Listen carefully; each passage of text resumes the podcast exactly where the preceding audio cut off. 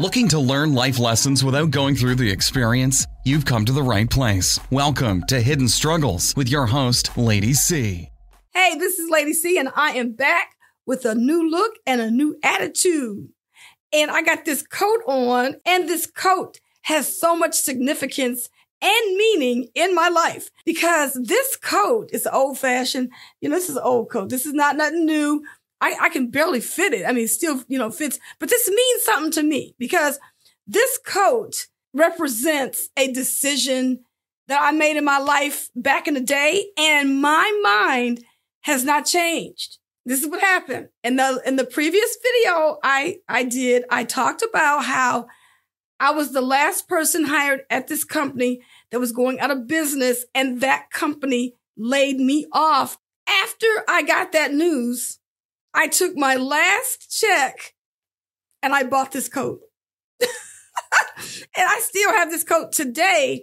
And I definitely didn't know I was going to be doing a video some years later talking about it, right? But this coat really, it represents something about my personality. Because even though I lost my job and I had a car note and insurance and I had to pay this student loan back, somehow I felt like this coat was going to be part of that package. Okay. So this is what I did. I kept the coat. I remember, I remember walking to the front door with this coat and a couple of other things. It wasn't just this coat. It was a couple of more items as well. And I remember my dad saying, I know you're taking that back, right? I know you didn't just come in the house telling me that you just lost your job for a layoff because the company's going out of business and you decided that you were going to go to the store and buy a coat. Actually, I didn't go to the store and buy a coat. It was actually in layaway. But I knew that if I didn't go pick up that layaway, that I was not going to be able to get this coat, right? And so this was one of my purchases that I made with my last check. And I said to myself, this is what I said. I said, if there's a will, there's a way. I'm going to make this work. I'm going to be able to get, to get this coat and pay for these bills too. And I have lived under that type of an attitude for as long as I can remember. And because I did that, and because I wanted that, this purchase so bad, I actually found a way to work hard. I tried to always stay ahead of the curve. And I always try to be knowledgeable and understand that, you know, when you're laid off, because when I was laid off, I'm telling you, I was laid off for like eight months and I was on unemployment for eight months.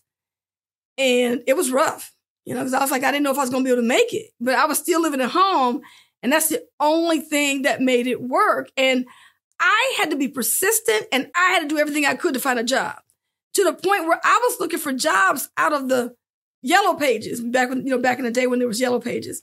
Cause I don't even think if you're a certain age today, you don't even know anything about yellow pages. But anyway, and, and when I got this job and, and I ended up getting a job out of the yellow pages. And when I told the people that I had looked for a job out of the yellow pages, they were so impressed that I was so, you know, trying to find every resource I could just to find a job that they hired me, you know, because I was just determined that I was going to find a job so I could pay these bills. But I said, where there's a will, there's a way. We're going to make this happen.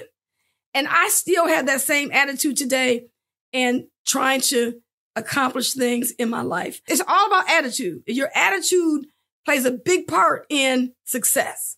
All right. Thank you for being in my audience. And I look forward to seeing you on the next episode. Thanks so much for listening to Hidden Struggles with your host, Lady C. This program was sponsored by Critical Thinkers online at hiddenstruggle.com. Feel free to send an email to info at hiddenstruggle.com and we'll catch you next time on Hidden Struggles. The views and opinions of our guests do not necessarily reflect the opinions of Critical Thinkers.